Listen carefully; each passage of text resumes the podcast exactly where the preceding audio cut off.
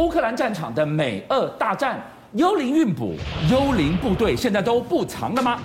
美国军援乌克兰背后最神秘的藏镜人今天曝光了。从这个星期开始，美国纠团地表最强的十大火炮，通通要运向顿巴斯，跟俄军决一死战。但今天对大家来讲更震撼的消息是，英国最强悍的特战部队 SAS 传出已经上战场了。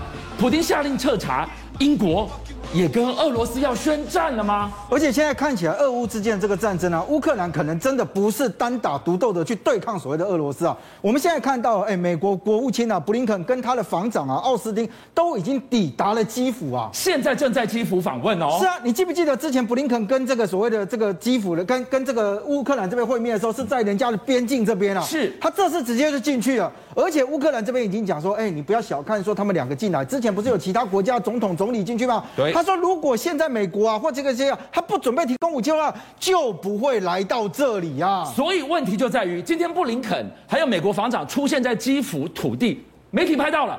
背后他带来多大的大礼包要军援乌克兰？这一次呢，美国其实进来之后就告诉大家讲说，他们即将要设这个所谓乌克兰的安全援助协调官啊。那这个其实老实讲啊，就说你今天援助他这是一件事，可是我设了这样的一个官衔在的时候，就代表什么？你知道？哎，这个人是必须要发挥作用的哦。那现在看起来，哎，这个协调官居然用的是退役的三星将军啊，叫做泰瑞沃夫啊，三星级的将军啊。好，你在画面上面所看到的，事实上我们可能对美军的这个军机啊、军军制不太知道，但我。要讲一件事情，他本身是装甲兵退下来的。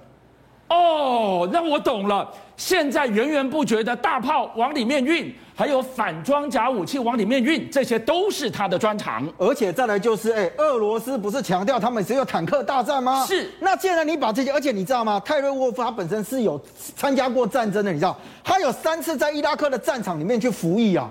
所以呢，今天把他派到这个地方来，哎，你看各国现在重型的火炮啦，什么东西都往这里送，泰瑞沃夫当然可以做最好的运用嘛。所以对普京来讲，对俄罗斯来讲，坦克大军的死神已经往乌克兰摆了。除此之外，今天我们要为大家来揭秘，连日来都说美俄大战已经在乌克兰开打了，美军源源不绝的幽灵部队、幽灵运补大礼包背后的关键人物。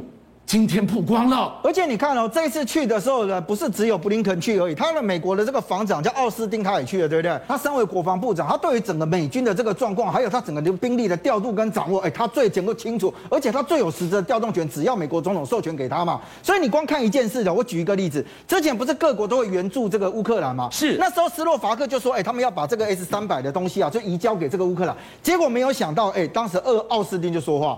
他说说法是什么？你想，哎，你你告诉我说你们要前置作业，要运送，要干嘛？时间太久了。我告诉你，你今天讲话对不对？你明天就要给我想办法把东西送出啊！所以呢，代表是他很清楚的知道这一次的战争的这个威胁性跟它的急迫性哦。而且不只是这样，我们现在都讲说，哎，那美国到底除了给武器之外，还给了他什么援助？现在看起来是美国的这个特战教官啊，其实已经在协助乌克兰的军人来进行训练哦。是。那他可能就他到底在哪个地方进行训练？老实讲哦，没人知道。你知道哇，大家眼中的幽灵部队一个一个曝光了。当幽灵都不幽灵的时候，说明什么？我不躲，我不藏，我不演了，我直接跟你对着打。而且你想啊，美国如果不想让你知道有谁去帮助他，他不要放新闻就好了。但问题是，他站出来了。对，他把新闻告诉你，讲说他的特战教官，而且这个特战教官不是只有被放名字，他还讲到说什么呢？他说他在训练这个乌克兰军队的这个这个期间啊，他们发现到一件事情。现在我们全世界讲说无人机最强的。你一定会认为是美国，对不对？是啊，可是呢，他居然讲说，我告诉你哦，乌克兰的军人比美国跟英国两个国家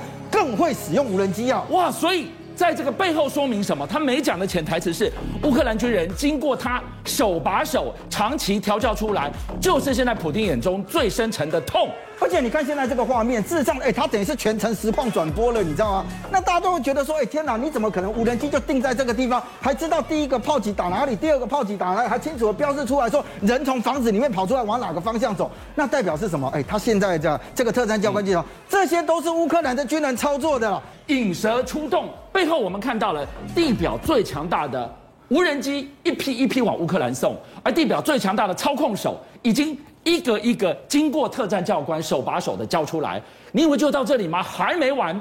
今天我们来告诉大家，美国登高一呼，纠团把地表最强的十大炮火就从这个礼拜开始，通通要往顿巴斯送啊！而且在过去一段时间啊，很多人在援在观察这个所谓北约国家或一些国家给乌克兰的援助，都会觉得说啊，你给的都是二线的啦、厨艺的啦，都不是最新的。结果现在美国讲说，他们不排除把 M 拐拐拐的这个所谓的榴弹炮啊，送到乌克兰里面去，你知道？那我们就知道说，M 拐拐拐它的重量之所以轻的原因，说大家觉得说啊，这空中的这个火炮是因为它用了大量的铝镁合金啊，是，所以它可以用直升机吊挂就进入到战场，就像你画面上面这样看到的。对，那你想想看，它对于整个的战场的这个火力的部署，其实是非常快速，而且最重要的是什么？你知道，美军现在讲说，我不只给你 M 拐拐拐榴弹炮，我还给你一个神箭弹啊！什么叫神箭弹？神箭弹的概念哈，我们过去在看榴弹炮的时候，它通常打出去之后都是一个抛射型的武器，所以它是一个驱射武器，你知道，它你如果锁定完。坐标了之后啊，它就打过去，然后就直接就命中。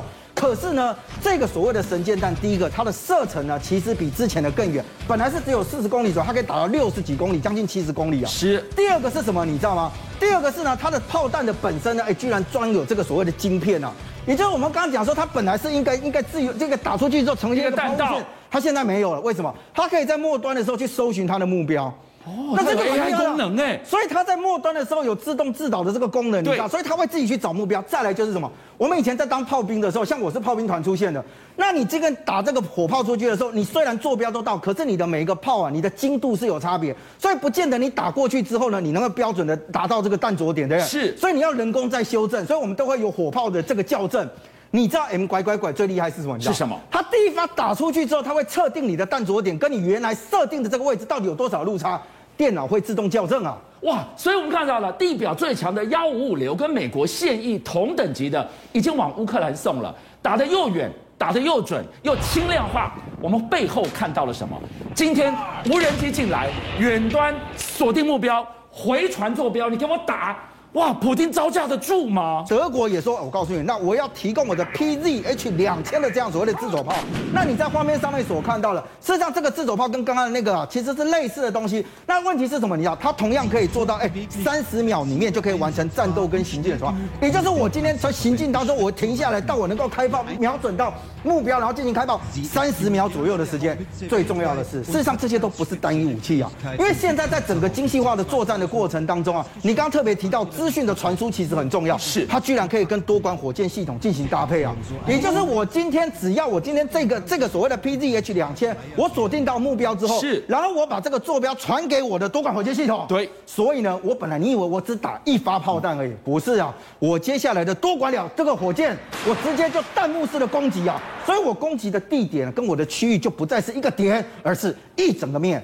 所以看到了欧美为主的北约盟军源源不绝军武大礼包送进去了，不是就欧美哦，连前苏联系统二系的也全部支援前线了。所以现在看起来乌克兰这边所获得的军援的部分，大概就是十国联军了，你知道吗？当然，它还是分成所谓的二系跟欧美系的这个状况。很多人就说啊，二系的东西啊，那个可能在乌克兰自己本身操作是熟悉的，可是欧美系的这些东西，哎，它也进去了哦。那代表什么？你知道？代表第一个。